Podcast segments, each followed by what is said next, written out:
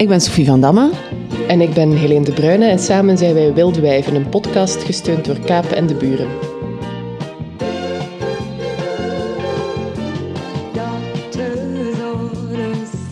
Een raadsel. Een man en zijn zoon krijgen een ernstig auto-ongeluk. De vader overlijdt ter plekke. De zoon wordt naar het ziekenhuis gebracht, rechtstreeks de operatiekamer in. De chirurg kijkt naar de jongen en zegt: ik kan deze jongen niet opereren. Hij is mijn zoon. Rara, hoe kan dat? 85% van de mensen die dit raadsel horen, heeft grote moeite met de oplossing, Heleen. Dus ik ben benieuwd of je tot die 85, die grote meerderheid, behoort. Ja, aanvankelijk wel. Ik schaamde mij er een beetje voor. Want ik ben toch in de mist gegaan als feministe door het antwoord niet te weten, want het is duidelijk, ja, de arts is een vrouw. Hè. Want ja, de dokter, een man, meneer dokter, toch in de collectieve verbeelding. En dat is, als je naar de geschiedenis kijkt, ook zo gek niet eigenlijk. Want voor het grootste deel van de geschiedenis werden vrouwen geacht niet te werken, geen opleiding te volgen. Dus ja, stel je voor, arts worden. Dat behoorde gewoon niet tot de mogelijkheden. Dat wil niet zeggen dat vrouwen niet met zorg bezig waren. Er waren heel wat informele genezers met kennis van kruiden en wondzorg. Dat waren meestal vrouwen. En er zijn natuurlijk ook de vroedvrouwen. Maar zowel die informele genezers als die vroedvrouwen, die hadden de kwalijke neiging van af en toe toch wel eens van als heks gezien te worden of in de vroegmoderne tijd op de brandstapel te vliegen toekoor. Het is natuurlijk gevaarlijk, zo'n vrouw met kennis. En in België, in ons eigen land, ik vind het een beetje een beschamende geschiedenis, ging de eerste vrouwelijke arts pas in 1884 aan de slag. Isala van Diest heette zij. En ja, even een korte geschiedenis, want dat ging ook al niet zo zonder slag of stoot om tot daar te raken. Isala wilde graag studeren, dat mocht ook van haar vader, daar had ze al geluk mee. Maar het eerste probleem was al dat er geen secundair onderwijs voor vrouwen was in België in de 19e eeuw, dat vrouwen zou voorbereiden op een universitaire studie. Dus daar moest ze al voor naar Duitsland om zich voor te bereiden op de universitaire studies. Ze keerde dan terug en wilde zich inschrijven aan de Katholieke Universiteit van Leuven. Stuitte daar natuurlijk op een... Ja, dat kan ik begrijpen. Ja, de rector zei wel van je mag een paar vakken doen en dan kan je misschien aan de slag als vroedvrouw. Maar Isala zei nee, no way, ik wil echt... Ja, precies. Dus ja, dan moest ze maar weer terug naar Duitsland, want daar waren ze ietsjes progressiever. Dus waren sommige universiteiten waar vrouwen wel al toegelaten waren. Ging ze naar Bern, studeerde daar af als arts zonder enig probleem en behaalde het diploma van doctor in de geneeskunde in 1879. En ja, haar beroep uitoefenen, nogal zo moeilijk, want dan had ze dat diploma, de kennis, de kunde en in België moesten ze haar nog steeds niet hebben. Alleen in Engeland kon ze blijkbaar aan de slag. Daar waren wel meer vrouwelijke artsen. Daar is ze ook stevig gebeten door de feministische microbe. Veel van die vrouwelijke artsen waren ook feministen, streden voor vrouwenrechten. En dan uiteindelijk besloot ze toch terug naar België te keren en dat was er nog een enorm gedoe. En dan, want er moest nog een wet veranderd worden voor zij aan de slag kon als arts om geregistreerd te worden als arts, als vrouw. En in 1884 is haar dat eindelijk gelukt. Wat een verhaal. Ja, en het is ook niet dat zij de eerste was van een enorme stroom van artsen, want dit was zo'n moeilijke weg. De meeste vrouwen hadden daar geen geld, tijd of energie voor. Het is wel spectaculair eigenlijk, vooral als je bedenkt dat we nu... dat arts vooral een vrouwelijk beroep is. Echt spectaculair aan het vervrouwelijken in de laatste decennia. Ik haal er wat cijfers bij, Sophie. Aan de KU Leuven studeren 67% van de studenten geneeskunde zijn vrouwen, 63% is mannelijk. Vooral in de huisartsengeneeskunde zie je dat. Volgens de recentste statistieken van de Federale Overheidsdienst Volksgezondheid zijn er zo'n 9200 erkende huisartsen en dan zijn er 3800 daarvan vrouw. Dat is minder dan de helft, zou je zeggen. Maar het valt heel hard op dat in de verschillende leeftijdscategorieën anders is. Bij de oudere artsen zijn het vooral mannen en bij de jongere artsen is de overgrote meerderheid vrouw. Dus de witte mannenartsen zijn aan het uitsterven? Ja, dat kan je wel zeggen. Ja, het is waarschijnlijk omdat het beroep met zorg te maken heeft en dat associëren we dan toch meer met vrouwelijkheid en nu vrouwen al lang mogen gaan studeren. Krijg je dat? In Nederland is het nog opvallender. Daar zijn 33.000 mannenarts en 44.000 vrouwen. Maar ja, het is zoals in de meeste vakgebieden. Hè. We hadden het er ook al over in onze aflevering over architectuur en de stad en stedenbouw. Er zijn veel vrouwelijke architecten, veel vrouwen die als arts afstuderen. Maar als je dan in de hogere echelons kijkt, ja, dan is het wat minder. Hè. Ja, daar geraken ze niet. Ze geraken dus niet door dat glazen plafond, zelfs in de artsenij. Is er niet ergens een vrouwelijke decaan, bijvoorbeeld, van de geneeskunde? Ja, aan de KU Leuven is er eindelijk een decaan in de huisartsengeneeskunde. Een vrouw, Brigitte Schoenmakers, maar dat is nog maar sinds 2021 zo. Dat is ongelooflijk. Dus ook al zijn er meer vrouwelijke artsen dan mannelijke artsen, toch leeft dat beeld nog steeds van meneer dokter. En het beeld blijft leven dat de geneeskunde, de wetenschap, een mannelijke bezigheid zou zijn. Er wordt soms gesproken over geneeskunst, de meer softe, menselijke kant van de artsenpraktijk. En die zou dan eerder vrouwelijk zijn. En die kant wordt ook wel de medical humanities genoemd. Het is weer zo'n dichotomie waar mijn haren al een beetje recht van gaan staan. Het softe, zachte, ja, het een beetje praten over de ziekte, de empathie, enzovoort, enzoverder. Maar goed, die medical humanities zijn wel heel belangrijk. Ja, omdat ze het patiëntenverhaal toch wel op de voorgrond zetten. En Tessa Kerre bijvoorbeeld, toparts en hematologe, die houdt een warm pleidooi voor de medical humanities in het programma van Friedel de Sage, Touché. We luisteren naar een fragmentje. Ja, ik ga hier niet beweren natuurlijk dat literatuur en teksten medicatie kunnen vervangen.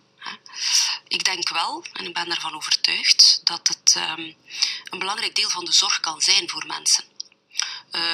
Literatuur, maar ook kunsten in het algemeen. Omdat het datgene is wat ook niet iedereen, maar veel mensen net tot mens maakt. En dat net hetgene is dat dreigt verloren te gaan als je ziek bent. Omdat je dan wat gereduceerd dreigt te worden tot die ziekte en tot dat zieke lichaam. Geneeskunst is dus letterlijk op te vatten in dit geval. Geneeskunst is niet alleen de wetmatigheid en de statistische correctheid van het kiezen van de juiste behandelingen en zo, maar toch ook wel een groot stuk mensenpraktijk. Een aanvoelen van hoe het leven in elkaar zit. Het is dan ook niet zo raar dat er heel wat schrijvende artsen zijn. Hè? Het is niet omdat... artsen met artistieke neigingen, zeg je. Ja, artistiek of gewoon die een ontzettend inzicht in het menselijke leven, in de condition humaine hadden. Denk vooral bijvoorbeeld aan, ik kom er altijd op terug, hè, de Russen. Die zijn ontzettend goed in het schrijven van literaire ziekteverhalen. Denk aan Anton Tjechov. Hij heeft hele mooie verhalen geschreven, maar ook Nikolai Gogol met een dagboek van een krankzinnige. Of Tolstoy met het schrijnende verhaal, de dood van Ivan Illich. En natuurlijk ook Solzhenitsyn in dat rijtje met zijn kankerpaviljoen. Ja, ik wil hier in deze ook even Tjechov citeren, die eigenlijk altijd wel als arts aan de slag is gebleven en die dan ook zei: geneeskunde is mijn wettige echtgenote en de literatuur is mijn maîtresse.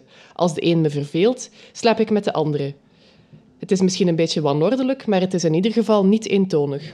En het is ook een beetje paternalistisch, Heleen. Je bedoelt jegens de maîtresses, ja. Absoluut, ja. En de echtgenoten. Ja.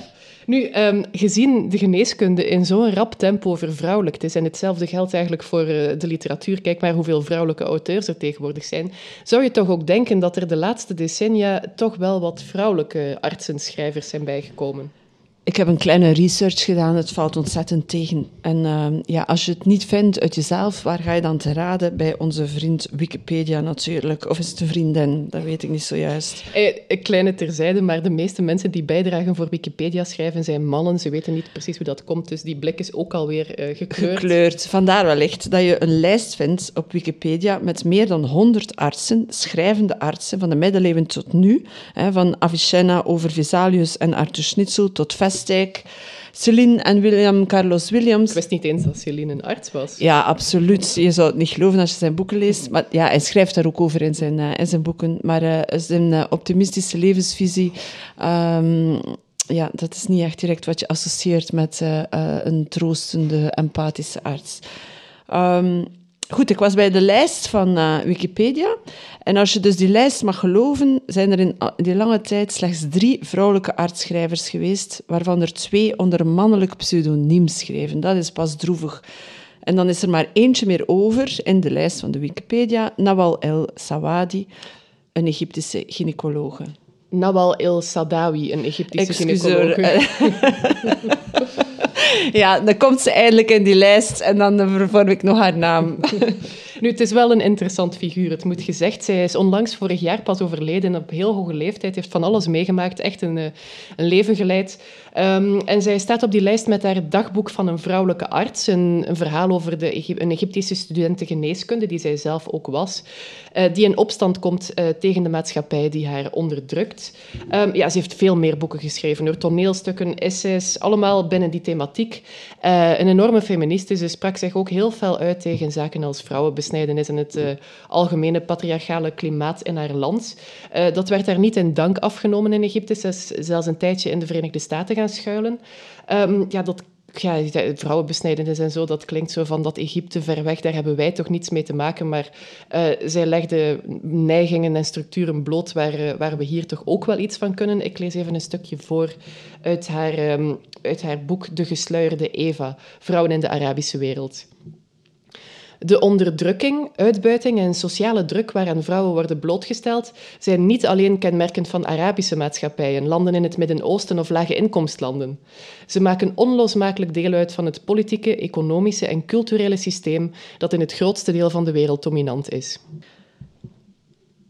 Iemand die niet op de lijst van de vrouwelijke arts-auteur staat, hallo Wikipedia, is de Nederlandse arts-auteur Berber Kaptein. Zij is kinderarts, intensivist en medisch bioloog en werkt bij Amsterdam UMC. Vorig jaar verscheen Aarzelsnede van haar debuutroman. En we konden haar even interviewen. Het is via een lange afstandslijn, want Nederland zat toen nog in een lockdown. Dus het geluid is niet optimaal, maar ik denk dat jullie haar wel goed zullen kunnen verstaan. De meest gestelde vraag die ik kreeg van hoe heb je dat er ook nog naast gedaan. En dan, dan bagatelliseer ik het van ik heb er 5 jaar over gedaan. En ik denk wel dat veel vrouwen het zouden willen doen. Maar ik denk dat daar het vrouw zijn ook wel een probleem is. Dat veel vrouwen misschien de stap niet durven te zetten. En om dan maar meteen daarover te beginnen. Dat men vindt mij in het ziekenhuis soms ook wel een pain in the ass, om het zomaar eens te zeggen. En soms wat gevaarlijk, omdat ik de pen heb. Ik schrijf aan columns. En ik ben wel eens op mijn vingers getikt over columns. We hebben 3 jaar geleden een grote fusie gehad. De 2 academische ziekenhuizen in Amsterdam. En daar heb ik de fout gemaakt. Ja, noem het maar fout. Om daarover te schrijven. En dat werd me ook niet in dank afgenomen. En ik denk dat veel mannelijke schrijvers, mannelijke columnisten daar heel weinig last van hebben. Maar ik had daar wel last van. En ik durf ook daardoor minder makkelijk te zeggen wat ik eigenlijk vind. En ik vind best wel veel. Ik vind nogal wat van dingen. Maar ik durf niet meer zo makkelijk daar wat over te zeggen. Omdat ik daarop. En ik vraag me af of mannen ook op hun vingers worden getikt daarover. Of dat het bij mannen veel makkelijker geaccepteerd wordt. Ja, het is wel interessant, want ik heb wel eens een column geschreven over gynaecologie en hoe bevallingen er in België aan toe gaan. Dat is in Nederland een vrij gemedicaliseerd proces, maar in België nog veel meer. Er wordt veel meer geknipt en zo. Dus daar had ik een en ander over opgeschreven. En ik kreeg toen meteen een hele boze vereniging van gynaecologen die als één blok zich verzamelden om zich tegen mij te keren. Dus is het misschien zo dat de geneeskunde moeilijk kritiek verdraagt. En zelfs als die van binnenuit komt. Dat sowieso. Ik denk dat geneeskunde, en ik weet natuurlijk niet goed hoe het in het bedrijfsleven is, maar ik vind een mooi voorbeeld van de geneeskunde. Ik denk dat er geen bedrijven zijn die het faxapparaat nog gebruiken. En in de geneeskunde wordt ons wekelijks gevraagd, misschien kun je dat recept faxen. Of zal ik een brief naar jullie faxen? Ik denk buiten de geneeskunde dat het faxapparaat niet meer gebruikt wordt. En dat is wel een beetje exemplarisch voor de geneeskunde en hoe traag dingen veranderen in de geneeskundige wereld. En wat jullie zeggen over de geneesheer. Toen ik co-assistent was, maar zelfs nog toen ik artsassistent was, dus toen ik een opleiding was tot kinderarts, werd soms de mannelijke verpleegkundige aangesproken voor arts en ik voor zuster. Ja. Het beeld bestaat zeker nog bij de oudere generaties, maar het is toch nog een beeld wat blijft bestaan. De heer, de geneesheer, her dokter. Terwijl toen ik studeerde, en nou ja, ik was deze week jarig en dat is echt al lang geleden dat ik begon met studeren. Toen was al 80% van de geneeskundestudenten was vrouw. Maar als je nu ook bij ons in het AMC kijkt, waar ik dan werk, 26% van alle hoogleraren is slechts vrouw. Mm-hmm. Dus ergens daar tussen die 80% van die hele ambitieuze, streberige meisjes die beginnen met de geneeskundestudie tot uiteindelijk daar aan die top en die hoogleraren, daar vindt een enorme schifting plaats voor vrouwen die toch niet daar geraken. Mm-hmm. Denk je dat dat net zoals in wel meer takken van de academische wereld te maken heeft met wat dan de kinderboete genoemd wordt? Het is een vreselijk woord, maar... Ja, nou ja, het heeft er zeker wel mee te maken. Ik denk dat je juist in beroepsgroepen waar heel veel vrouwen werken, dat je daar meer ziet. Bij geneeskunde is het ook zo dat je doet je studie, daarna doe je co-schappen. 9 van de 10 keer moet je promoveren voordat je eens een keer gaat specialiseren. Dus al die vrouwen die uiteindelijk gaan specialiseren zijn ook in de leeftijd dat ze kinderen gaan krijgen. Ja, en dan ben je toch, je bent er 9 maanden uit met je verlof, wel of niet borstvoeding geven. Ik vond het heel opvallend toen mijn jongste zoontje werd geboren, vroeg ik aan de artsassistenten, jongens, weten jullie waar de kolfruimte is? En niemand van die vrouwelijke assistenten wist, er was een kolfruimte in het ziekenhuis, maar niemand wist waar die bestond. Iedereen zei, nou, na 3 maanden, ik ben gewoon gestopt, want het is niet te doen. Dus dat laat al zien dat die combinatie al best heel ingewikkeld is. Ja, laat staan dat je dan toch nog eens ernaast zou gaan schrijven ook. Ja, waanzin. Ja. Maar ja, dat is weer wat gezegd werd. Dat is dan toch die maîtresse waar ik naar op zoek ben misschien. In de geneeskunde. Ja, geneeskunde is een beroep waar je heel erg binnen de lijntjes moet kleuren. Mm. Heel veel gaat volgens protocollen. Er zitten veel artsen willen een mate van controle houden. En dat is ook, denk ik, ook belangrijk. Want je hebt nogal belangrijke goed in je handen. Namelijk de gezondheid van een mens. Maar je moet heel erg binnen de lijntjes kleuren. Maar ondertussen zitten wij in een... Ja, ik vind het altijd... ik vind het een soort groot cadeau waar ik in werk. Want als je... Al die mensen die je tegenkomt, sowieso je collega's, de verpleegkundigen, maar ook de schoonmaak. Die rare nachtdiensten waarin je werkt, waarin de wereld er toch altijd al een beetje anders gekleurd uitziet. Maar ook wat je meemaakt. En al die gezinnen, in mijn geval de kindergeneeskunde, al die gezinnen, al die verhalen die achter die ziekte schuilen. En ziekte is voor mij zoveel meer dan een biologisch proces. Want dat doet iets met de persoon. Maar de persoon doet ook weer iets met de ziekte.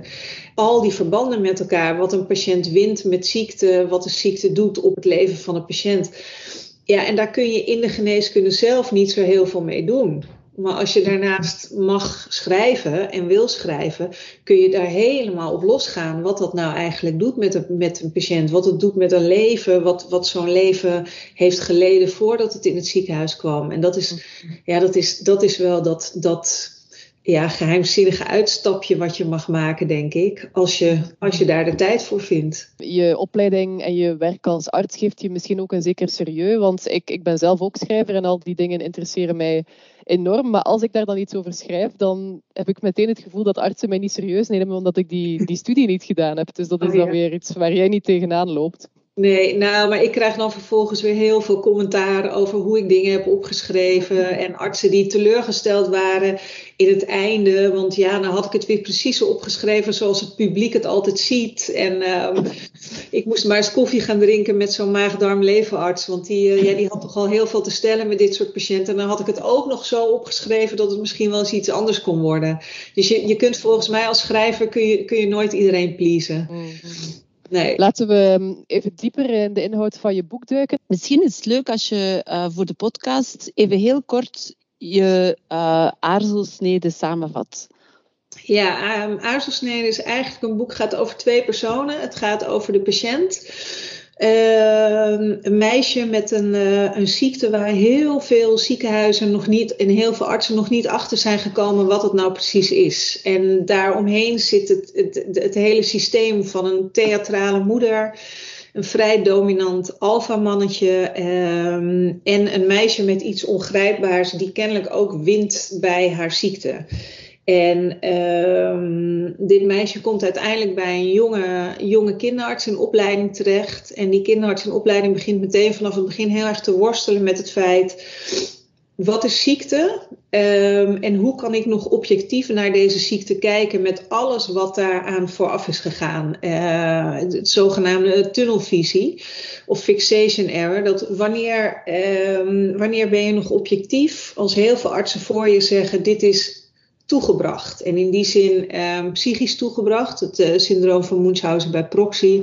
Waarbij ouders hun kinderen bewust ziek maken. Om daarbij aandacht te krijgen van de medische wereld.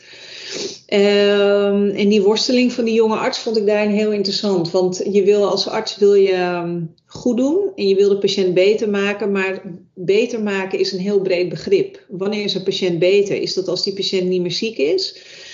Of is dat als die patiënt om kan gaan met zijn ziekte en daar geen last meer van heeft? En wanneer doe je ergens goed aan? En ondertussen loopt die artsassistent heel erg tegen het ziekenhuiswereldje aan, het medische wereldje en het binnen de lijntjes moeten kleuren. Dus dat is denk ik kort Aarzelsnede. Die binnen de lijntjes kleuren is heel erg ook gegenderd. Dan denk ik bijvoorbeeld, het allerbelangrijkste denk ik, de personages die je neerzet. Hè? De spanning tussen Rinske, de arts, en haar supervisor, de arts, de trui genoemd. Hè? Yeah. Kan je dat even schetsen, die spanningslijn tussen die mannelijke arts en de co-assistente is het dan, hè, op dat moment? Ja, zij is nou assistent. Ja, de trui is eigenlijk een soort archetype arts. Archetype mannelijke arts moet ik daarbij zeggen. Dus iemand die heel erg binnen de lijntjes kleurt. En die ook heel erg accepteert dat je niet alles voor elkaar kan krijgen. En Rinske is daarin eigenlijk een nog jong, misschien naïef, misschien idealistisch. Maar iemand die nog niet die remmingen voelt. En die elke keer op het moment dat ze eigenlijk buiten die lijntjes gaat en buiten die lijntjes waarbij de supervisor zich nog comfortabel voelt, wordt ze daarbij op haar vingers getikt. Want dat moet je dus eigenlijk gewoon niet doen. Je moet niet buiten die comfortzone gaan en zeker niet buiten de comfortzone van je leermeester. Geneeskunde is nog heel erg een leermeestergezel. Opleiding, nog altijd.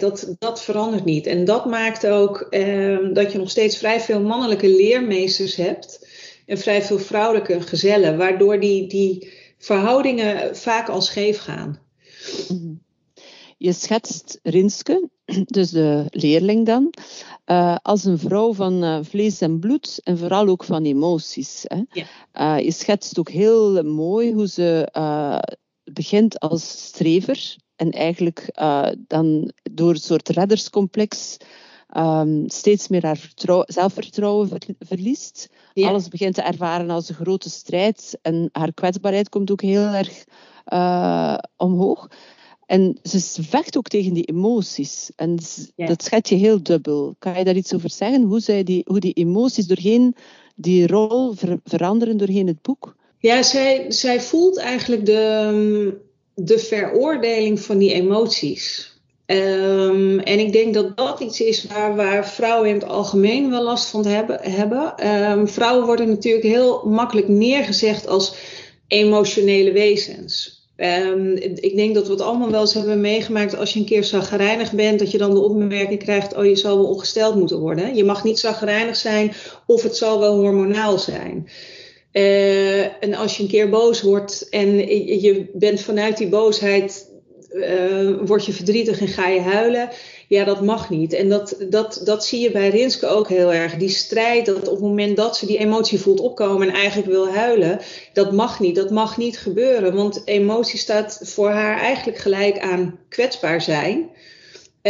En ook aan controleverlies of niet meer professioneel zijn. En op een gegeven moment gaan die dingen bij haar door elkaar lopen. Dus haar emoties, die ze zeker ook vanuit haar persoonlijk leven heel erg voelt en meeneemt naar de werk, omdat ze daarmee moet dealen, gaan doorheen lopen met waar ze op veroordeeld wordt in haar werk. En die veroordeling, die voelt ze heel sterk. Dus als je maar vooral niet die emoties laat zien, dan kom je professioneel over en misschien wel bijna mannelijk. One of the guys zijn, gewoon mannelijk kunnen zijn, geen emoties tonen en vooral sterk overkomen, maar niet te sterk. Want je mag als vrouw niet te sterk zijn. Hè? Een ander iets is wat ook een vrouwelijke eigenschap wordt genoemd, wat misschien in de geneeskunde wel belangrijk is, maar wat niet toegelaten is. Je schrijft namelijk op een bepaald moment intuïtie, dat is een doodzonde in de geneeskunde. Kan je daar iets over zeggen? Ja, er wordt dus vanaf het begin gezegd, het pluis-niet-pluis gevoel. En je moet daarop kunnen vertrouwen. Maar op het moment dat je bij een patiënt zegt, het voelt niet goed, maar je kunt dat niet staven. Je kunt niet komen met, maar wat is dan het bewijs? Wat zijn de bloeduitslagen? Wat liet de pathologie zien? Dan kom je daar niet verder mee. En bij de kindergeneeskunde is dat een heel lastig scheidslijn. Want wij leren jonge assistenten ook altijd, als de ouders zeggen, er klopt iets niet, dan moet je daarnaar luisteren.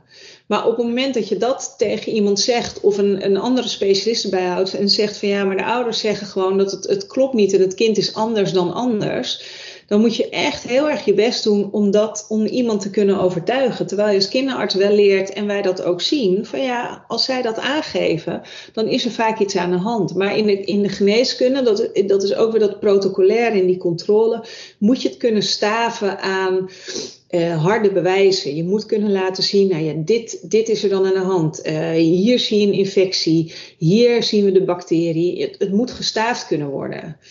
En als je het niet kunt staven, dan wordt dat zoiets ongrijpbaars en dat geeft ongemak. Mm-hmm. En gaan vrouwen daar makkelijker mee om dan mannen? Ja, over het algemeen wel, ja. Je ziet ook, dat is ook grappig, bij de kindergeneeskunde bijvoorbeeld veel minder mannen. Echt veel minder. Ik denk dat 10% is, waarvan van die 10% van de mannen 5% homoseksueel is. Omdat je daar toch meer op die intuïtie moet varen, meer naar dat gevoel moet luisteren, meer geduld ook moet hebben. Je kan niet zomaar even een naald in een patiënt steken. Je moet het kunnen uitleggen, je moet de tijd nemen. Maar vooral misschien wel die intuïtie waar je meer op moet vertrouwen. Meer op je gut feeling van ik zie gewoon dat hier iets niet goed is. Maar ik kan het niet staven. De patiënt kan het me niet vertellen.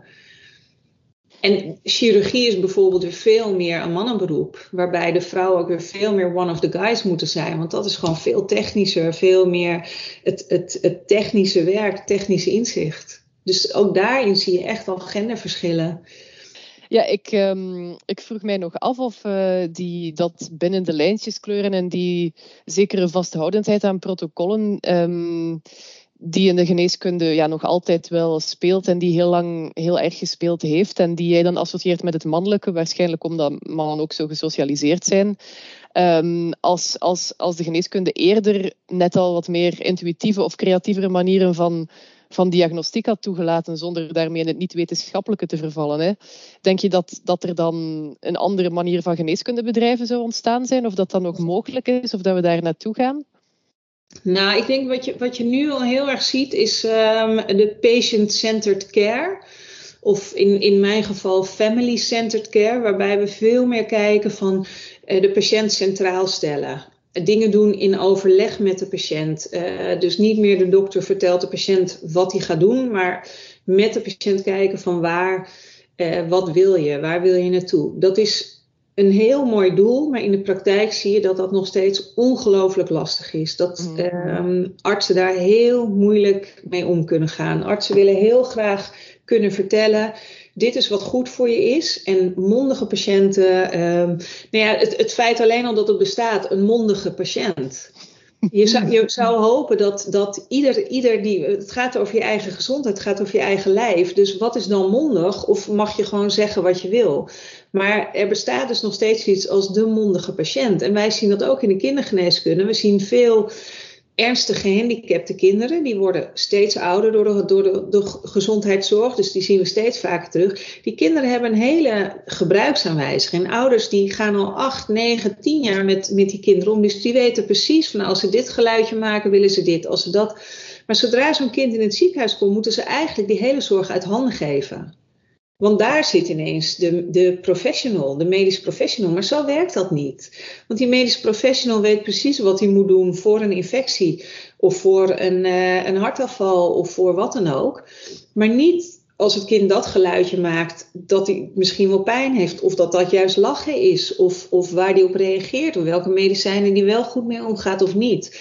Dus daar zit een enorm spanningsveld. En daarom bestaat er dus nog steeds iets als de mondige patiënt. Of wat in de kindergeneeskunde vaak wordt gezegd, de lastige ouder. Hmm. Oh ja, en ik krijg steeds te horen, je hebt dan heel vaak lastige ouders. Ja. Yeah. En in hoeverre speelt macht een rol in die relatie tussen patiënt en arts? En... Ja, ik weet niet zozeer. Er is wel veel ego. Er is wel veel ego en er is ook, denk ik, zeker in de oude garde is er aanzien. En het mogelijke angst voor verlies van aanzien. Dat speelt nog steeds wel een rol, de ego en aanzien. Soms de moeite om te durven toegeven, ik weet het niet, misschien moeten we een ander centrum vragen. Daar kun je nog steeds ontzettend veel moeite in tegenkomen. Dat mensen gewoon een ander centrum niet willen aanvragen. Ik heb de hele tijd terug nog een arts horen zeggen. Ja, ik ga toch niet dat ziekenhuis opbellen om te vragen hoe zij dat doen. Ze zien me aankomen. Terwijl we hartstikke vastliepen in de zorg voor een patiënt. Maar dat was aanzien. Dat kon niet. Mm-hmm. Dus het is aanzien. En ik denk toch ook voor een groot gedeelte controle. En in dat hokje, in dat stramien kunnen blijven. En denk je dat het belangrijk is om daar in de opleiding geneeskunde, ik weet niet hoe het zit in Nederland, maar wordt daar eigenlijk veel aandacht aan besteed aan dat aspect van het beroep? Redelijk. Er wordt wel wat aandacht aan besteed. Er wordt inmiddels ook wel aandacht besteed aan de empathische arts. En als er wordt gezien dat iemand echt niet met mensen kan omgaan, dat daar ook iets aan gedaan kan worden. Maar het is nog niet voldoende. En je merkt toch nog steeds dat heel veel artsen er moeite mee hebben. Dat ook durven zeggen tegen een patiënt, we weten het eigenlijk niet. Dat kan eigenlijk niet. Je moet met een antwoord komen. En ik denk dat dat ook zit in de overtuiging van de arts. Ik moet beter maken en ik moet daarmee goed doen. En als je zegt, ik weet het niet. Nou, daar worstelt Rinske ook mee. Of ik kan iemand niet beter maken. Dat is niet goed genoeg. Want wij leren toch, wij groeien toch op met het idee, wij studeren toch af met het idee, als je arts wordt, dan ga je mensen beter maken. Mm. En dat beter maken is heel simpel, vrij zijn van ziekte. Zo in die hokjes zit het nog. Mm-hmm. Wat je ook heel mooi schetst in jouw boek, is de communicatiepatronen man-vrouw. Zo bijvoorbeeld zegt de trui... dank u, jonge dame.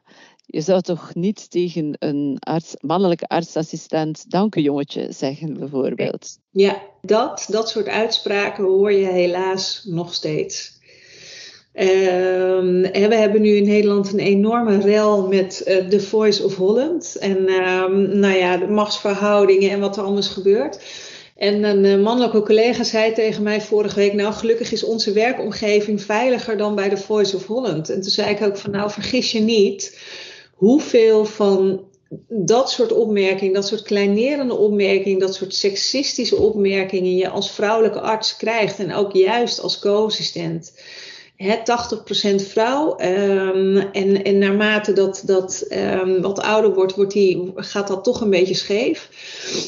En toch zie je in die machtsverhoudingen, zie je dat dit soort uitspraken ook wordt gedaan. Meisje, dametje, doktertje. Ja.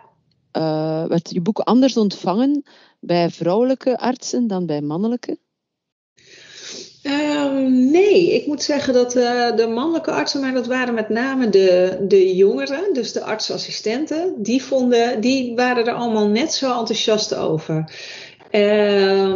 Van de oudere mannelijke artsen heb ik eigenlijk heel weinig opmerkingen gehad. En van veel betekent stilzwijgend, zoiets. Ja, absoluut. En ik realiseer het me pas nu je dit benoemt. Dat ik denk, ja, dat is inderdaad waar. Ik heb van heel weinig mensen, bijvoorbeeld van mijn baas, heb ik niets gehoord. Terwijl ik zeker weet dat hij het gelezen heeft. Ja. Veel betekenende stilte. Dus. Ja. Zou je een feministisch boek durven noemen? Ik zou het heel graag willen. Ja, ik ben in ieder geval benieuwd of haar baas naar deze podcast luistert en misschien dan toch het boek wil gaan lezen. Ter zake dan terug. De schrijvende artsen. Er zijn niet alleen heel veel schrijvende artsen, maar geneeskunde is een mensenpraktijk, zoals ik al zei. En dat merk je toch ook aan het feit dat er heel veel prachtige romans zijn waarin dokters een belangrijke rol spelen. Ook opvallend opnieuw. Die dokters zijn altijd mannen. Wat had je gedacht, Sofie? Ja, het is, maar er zijn ook mooie beschrijvingen van mannen. Echt mannelijke mannenbeschrijvingen. Dr. Berends bijvoorbeeld, uit de Toverberg van Thomas Mann. Hoe ziet hij eruit? Ik citeer. Berends was een knokig man, wel 3 koppen groter dan dokter Kowski. Ik heb het altijd moeilijk met namen. 3 koppen groter dan Kowski.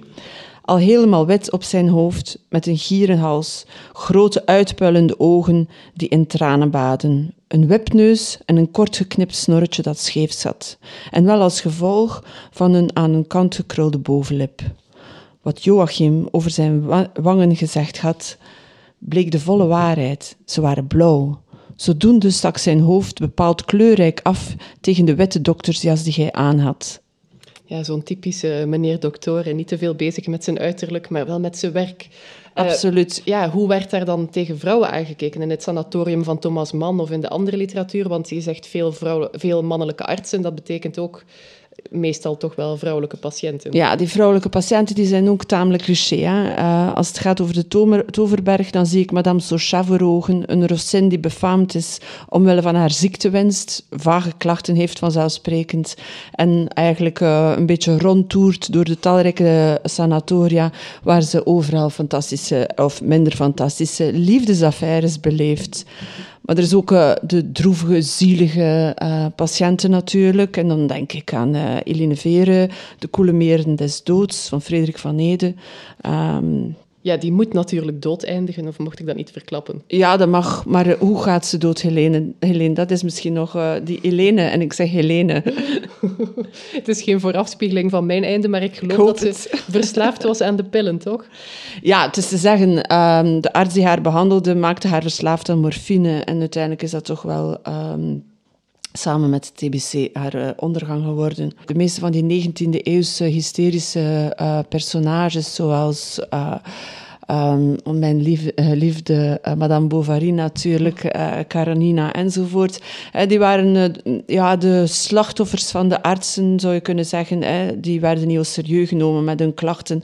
Hun klachten betroffen natuurlijk ook vooral het leven en niet zozeer lichamelijke ziekte. Maar zelfs in de hedendaagse literatuur, en als het wel over lichamelijke ziekte gaat, worden vrouwen nogal eens als slachtoffer naar voren geschoven. Ik denk een van de meest, of de best verkopende, Komt een vrouw bij de dokter van Kluun, waarin een vrouw ten onder gaat aan kanker.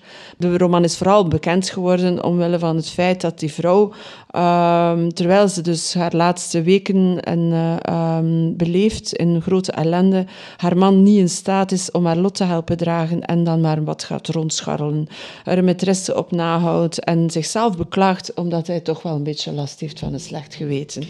Interessant, het doet mij denken aan onderzoek uit de echte wereld, waaruit blijkt dat, en dat zijn echte cijfers, waaruit blijkt dat mannen die een zekere leeftijd hebben en die een partner hebben die hulpbehoevend wordt, en dat die haar veel sneller naar een bejaarde tehuis sturen dan omgekeerd. Dat is wel straf, want dat boek van Kluun, dat heeft enorme commotie veroorzaakt.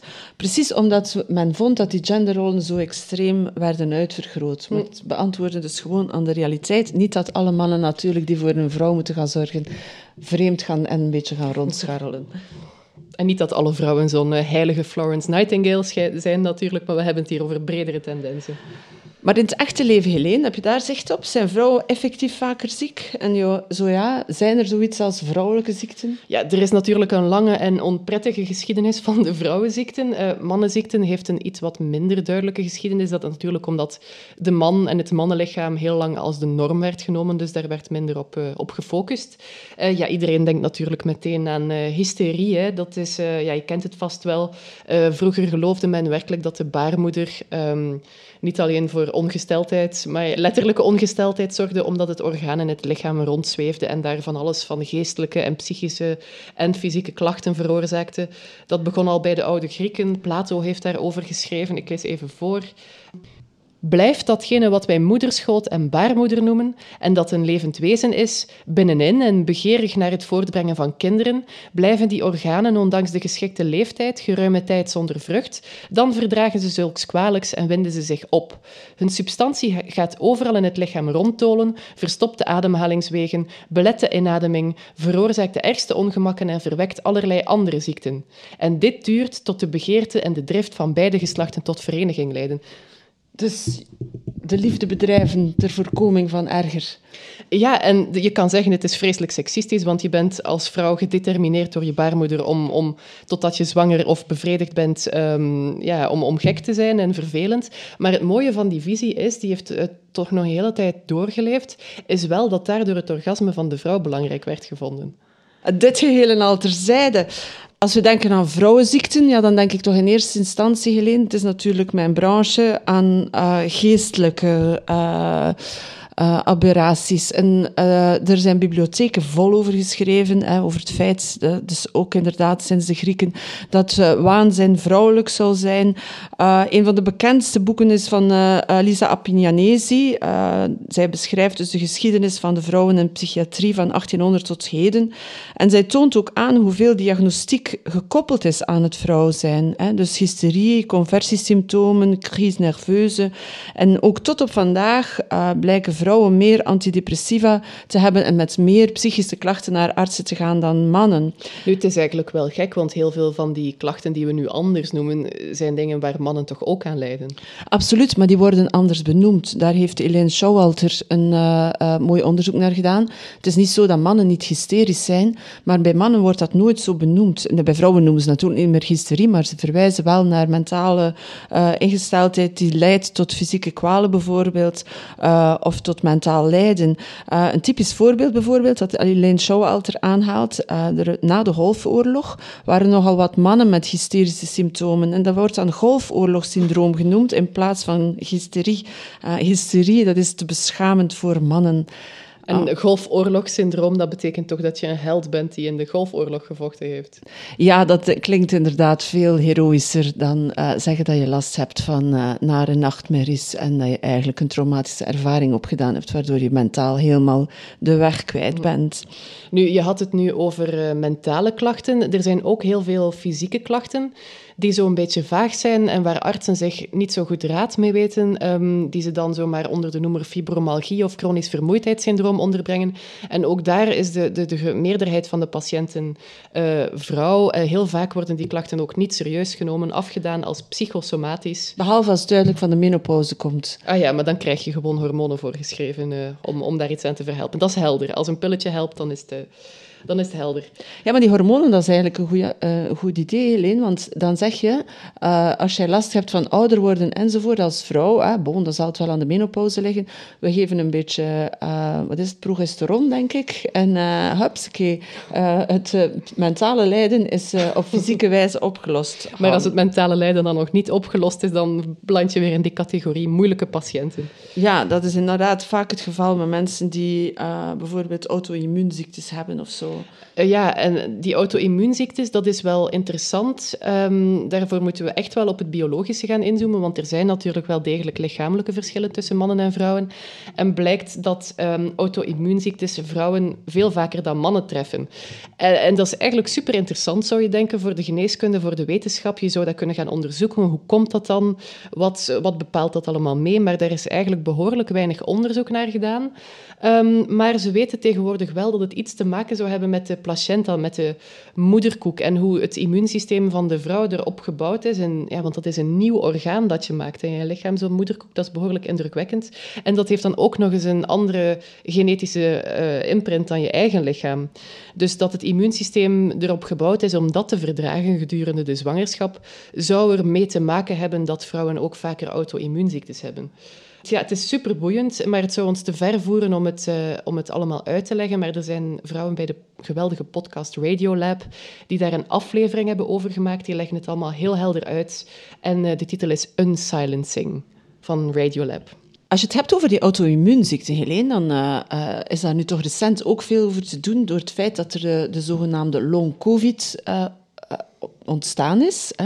Mensen die langdurig last hebben van covid-symptomen, vooral vermoeidheid, niet kunnen concentreren, dus kortom, vage klachten. En zowaar wat blijkt opnieuw dat er meer vrouwen dan mannen daar last van hebben. Ja, ik heb zelfs gelezen in The Guardian dat er meer jonge moeders getroffen worden door long-covid. Ook dat is weer een kans voor de wetenschap, denk ik, om dan uit te vissen waar het door komt. Maar ja, er is een auteur die bezig is met zo van die ziektes, die zegt van ja, die long-covid deelt heel veel symptomen met fibromyalgie en CVS en andere dingen die vaak niet serieus werden genomen. Maar nu zijn er plots zoveel van die patiënten bijgekomen dat de medische wereld ze wel zal moeten gaan serieus nemen volgens haar. Megan O'Rourke heet zij. Zij schrijft over die ziektes en zij ziet in die long-covid nu net een kans voor de medische wereld om dat toch eens te gronden te gaan bestuderen. Het is ons ondertussen bekend of steeds bekender aan het worden. Geneeskunde en behandelingen die zijn nog steeds op de mannelijke leest geschoeid. Veel meer dan rekening houdend met het vrouwenlichaam. Volgens Angela Maas leidt de medische wetenschap aan een zogenaamde bikinivisie. En dat is het idee dat de mannen en het vrouwenlichaam hetzelfde zijn. Hè. Alleen de delen onder hun zwemkledij zouden verschillen. Dat vind ik echt heel mooi. Er zit ook van alles in het lichaam. Volgens mij is het een badpak. Want er is toch wel een en ander dat verschilt in een vrouwen dan in een mannenlichaam. Maar toch is de medische wetenschap eeuwenlang gebaseerd op de kennis van mannelijke artsen. En tot diep in de 20e eeuw bijvoorbeeld werden veel geneesmiddelen alleen op mannen getest. En tussen 1977 en 1993 was de geneesmiddelenonderzoek op vruchtbare vrouwen in de Verenigde Staten zelfs verboden. Dat is echt wel ongelooflijk eigenlijk. Onderzoekers waren bang dat vrouwelijke proefkonijnen kinderen met geboorteafwijkingen zouden baren. Dat is echt te gek om waar te zijn, hè? Want wat dan met die vrouwen als het geneesmiddel eenmaal op de markt is? Ja, enfin, je snapt het probleem. Nu, dat is al een stuk beter, daar moeten we eerlijk in zijn, maar het is nog niet helemaal opgelost. Onderzoek naar griepvaccin bijvoorbeeld liet begin deze eeuw, ze hebben de 21e eeuw, ja, hè? Ja, ik krijg soms in de war, dat vooral jonge vrouwen veel meer griepvaccin-dosis ontvangen dan nodig, omdat hun lichaam gewonnen met een kleinere dosis al volstaat, maar dat is dan een standaarddosis en daar krijgen ze dus dan te veel van. Er hangt meestal een vierde meer gewicht aan een mannenlijf. Ja, dat alleen al. En nog veel andere dingen die meespelen. Nu, zo'n zwaardere dosis staat ook garant voor heftiger bijwerkingen, dus dat is wel degelijk belangrijk. De Wereldgezondheidsorganisatie adviseerde in 2010 ook dat het echt heel belangrijk was om de fysiologische verschillen tussen mannen en vrouwen mee te nemen in elk toekomstig onderzoek naar geneesmiddelen en vaccins. Maar... De coronavaccin, daar heb ik toch maar heel weinig verschil gemerkt. Behalve dat er natuurlijk de hele hetze was rond AstraZeneca, waarbij er meer bijwerkingen zouden geweest zijn voor vrouwen dan voor mannen.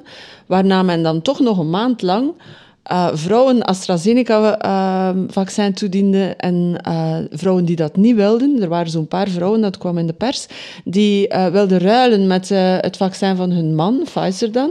En dat mocht niet. Ach. Dat... Nee, maar het is trouwens ook opmerkelijk. Nog erger is gewoon dat ze bij het ontwikkelen van het coronavaccin, voor alle duidelijkheid, disclaimer, we zijn geen antivaxers. Absoluut niet. Daar gaat het niet om. Het is gewoon het coronavaccin leidt aan dezelfde kwaal als alle andere, of veel andere geneesmiddelen en vaccins die ontwikkeld worden. Nu blijkt volgens Investico, dat zijn onderzoeksjournalisten, dat farmaceuten en onderzoekers van de 5 grootste coronavaccins, die hebben hun gepubliceerde onderzoeksdata over bijwerkingen bijna niet uitgesplitst volgens seksen. En mede daardoor is het niet duidelijk of er bij mannen en vrouwen verschillende bijwerkingen optreden. Zo blijkt dus uit onderzoek van dat Investico-platform. Dat is... Dus nu blijkt dat wel, want die vaccins zijn er al een tijdje. Nu melden mensen zich massaal met bijwerkingen. Blijkt dat vrouwen toch weer meer bijwerkingen rapporteren dan mannen. En vooral... Ja, vooral mijn cyclus die onregelmatig wordt, dacht ik. Dat is helemaal niet erg natuurlijk. Dat gebeurt ook vaak gewoon als je ziek wordt of een verkoudheid hebt of een griep hebt. Dan ben ik ook wel eens een weekje later. Dat is niet erg, maar het is wel iets dat ze hadden mogen melden op voorhand, zodat de mens tenminste voorbereid is. Wie nog meer pech heeft in dit hele systeem van onderzoek naar geneesmiddelen en geneeskunde, zijn vrouwen van kleur. Zij belanden al veel nog minder in onderzoeken. En volgens cijfers uit de VS worden ze effectief minder serieus genomen als ze met klachten komen. Het is echt bizar. En ook, zij sterven veel vaker in het kraambed.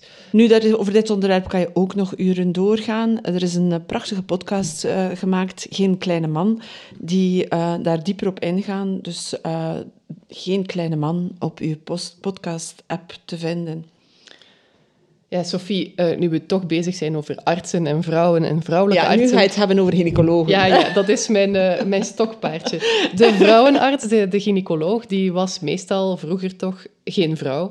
Heel vroeger was dat anders. Toen begeleiden vroedvrouwen meestal de bevallingen en alles wat met vrouwelijke voortplantingsorganen te maken hadden. Maar later in de 19e eeuw is de geneeskunde zich gaan specialiseren. En ja, bij zo'n universitaire opleiding kon je als vrouw, we zeiden in het begin al, kon je er niet aan beginnen. Dus toen zijn mannen die vroedvrouwen eigenlijk een beetje van hun plaats gaan verdringen. Dus de vrouwenarts was lange tijd een man. Ja, en ik wil ook nog even zeggen, we gaan nu een moeilijke thematiek aansnijden. En wat we gaan vertellen gaat helemaal niet over alle artsen en over alle mannelijke artsen. We willen niemand bang maken of met de vinger wijzen, maar het ligt gevoelig, dit thema. Maar we moeten het toch wel even over misbruik hebben. Ja, er is misbruik dat op verschillende vlakken in onze maatschappij naar boven komt. Dat is toch wel... misbruik in de kerk is natuurlijk al langer gekend. En afgelopen weken is ook het misbruik... In de showbiz. In de showbiz, inderdaad. En ook aan de universiteiten. Om maar te zeggen, het probleem zit dat niet alleen in de artsenij. Hè? Nee, maar ook in de artsenij. Bijvoorbeeld, ook recent, de affaire Bo Koolzaet. De arts die veroordeeld werd tot 4 jaar Een 25-jarige vrouw beschuldigde Koolzaet ervan haar op 15-jarige leeftijd aangerand te hebben tijdens de behandeling. Ja, hij had een soort apparaat, een vibrator eigenlijk, gewoon een seksspeeltje. En hij beweerde dat dat goed zou zijn voor het inbrengen van de een of andere zalf. En andere artsen hebben meteen hebben die werkwijze helemaal afgebrand. Dat is helemaal niet wetenschappelijk. Nu, zij was niet alleen met haar klacht. Hè. De zaak bracht vele getuigenissen naar boven van vrouwen die ze in de jaren 70... Ze zegden dat ze in de jaren 70 ook betast werden door de arts. En heel veel van die klachten zijn geseponeerd, natuurlijk omdat het klachten betreft die al lang verjaard zijn. Maar Bo Koolzaet is in beroep gegaan. En uiteindelijk is het beroep afgewezen. Dus hij is ondertussen 80, maar hij riskeert toch nog zijn laatste jaren een deel ervan in de cel te moeten doorbrengen.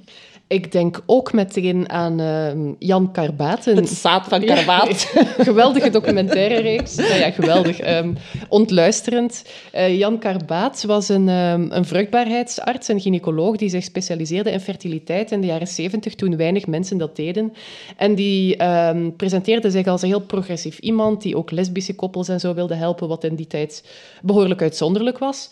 Maar er was toen nog niet zoveel regelgeving rond inseminatie en zo. En die man heeft er wel echt... Een logo ook, hè? Een boeltje van gemaakt.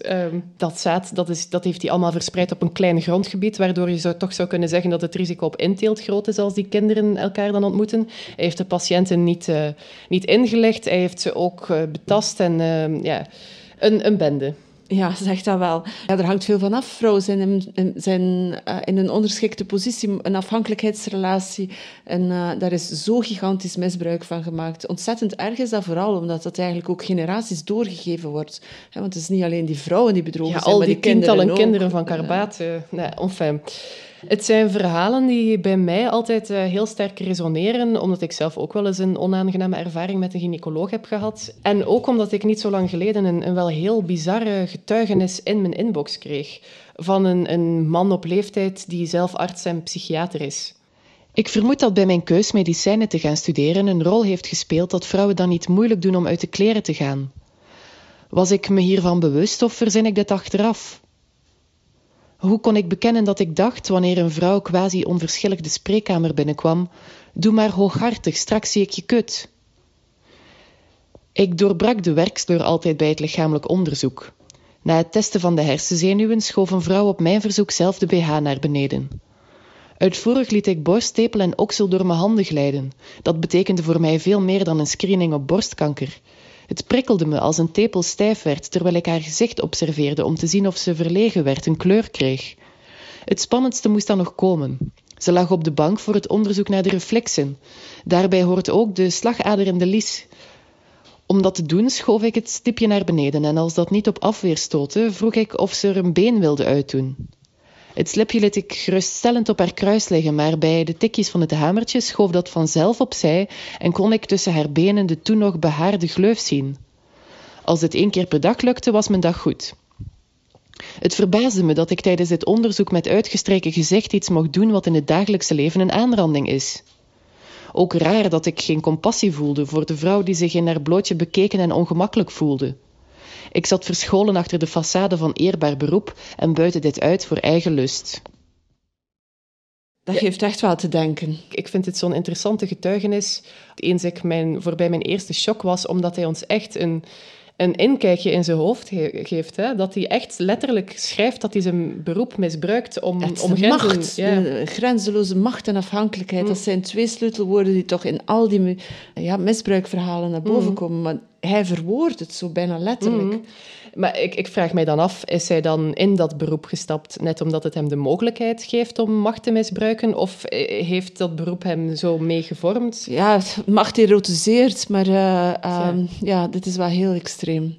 Nu, ik heb gekeken of er onderzoek was naar artsen die misbruik maken van een machtspositie jegens de patiënt, die toch wel echt bij gynaecologen, maar ook in andere disciplines toch wel echt, of de patiënt nu een man of een vrouw is trouwens, echt wel in een zeer kwetsbare positie zit. Daar is niet zo heel veel over te vinden. Wel dat vooral mannelijke artsen misbruik plegen, of toch vooral dat er vooral gevallen zijn van mannelijke artsen die misbruik plegen. Het overgrote deel van de bekende gevallen wordt door mannen gepleegd. En blijkbaar gebeurt dat, als ze daarover ondervraagd worden, vooral omdat ze hun seksuele verlangens willen potvieren. En je zou denken van, dat gaat dan om kwetsbare patiënten, mensen in een moeilijke situatie. Maar dat is soms zo, maar dat hoeft helemaal niet zo te zijn. Dat zijn niet altijd mensen met financiële of mentale problemen. Gewoon het feit dat ze in de positie van patiënt zijn en dus binnen die relatie arts-patiënt in een ondergeschikte positie volstaat kennelijk al om het misbruik te kunnen plegen. En blijft het dan beperkt tot één patiënt die misbruikt wordt, of is dat meestal meerdere patiënten? Bij de meeste bekende gevallen, zoals ook bij Bo Koolzaet en Jan Karbaat, zijn er toch wel meerdere patiënten die dan met getuigenissen komen. Dus houdt die arts in kwestie het dan niet... herhaalt hij het? Helene, ik denk dat het echt nodig is dat het beroep vervrouwelijkt. Ik weet het niet. Ik denk eigenlijk dat... Ik weet het niet hoe het loopt als vrouwen op een andere manier met macht en seksualiteit zouden omgaan. Ik denk vooral dat het heel belangrijk is dat artsen, van welke gender ze ook hebben, rekening houden met die machtspositie. Goed, Geleen, wat kunnen we besluiten? Ja, we hebben veel gezegd. Wat een algemene conclusie. Ik denk dat het heel belangrijk... De moraal van het verhaal, Geleen, de moraal. Als je er per se eentje wil, ik denk dat het heel belangrijk is om een genderperspectief mee te nemen. Niet alleen in de ontwikkeling van medicijnen, in het kijken naar ziektes en ziektebeelden, maar ook in de relatie tussen arts en patiënt. En ook hoe over de geneeskunde gedacht wordt, gewoon cultureel. Mm. En ook de geschiedenis van de geneeskunde, hè? Want als je daar naar kijkt, is dat toch een witte mannelijke bedoeling. Mm. Ja, gender meenemen geen kwestie is van een feministische kijk op de geneeskunde, maar gewoon een meer evenwichtige kijk. Is dat geen mooie moraal van het verhaal, Elaine? Ja, een evenwichtige kijk op de geneeskunde. En ook voorbij het cliché van de vrouwelijke arts is empathisch en zorgend. Wat mij betreft moet een mannelijke arts dat ook zijn. En daar doen we aan, voorbij het cliché. Dit was Wilde Wijven. We zijn er over enkele maanden terug.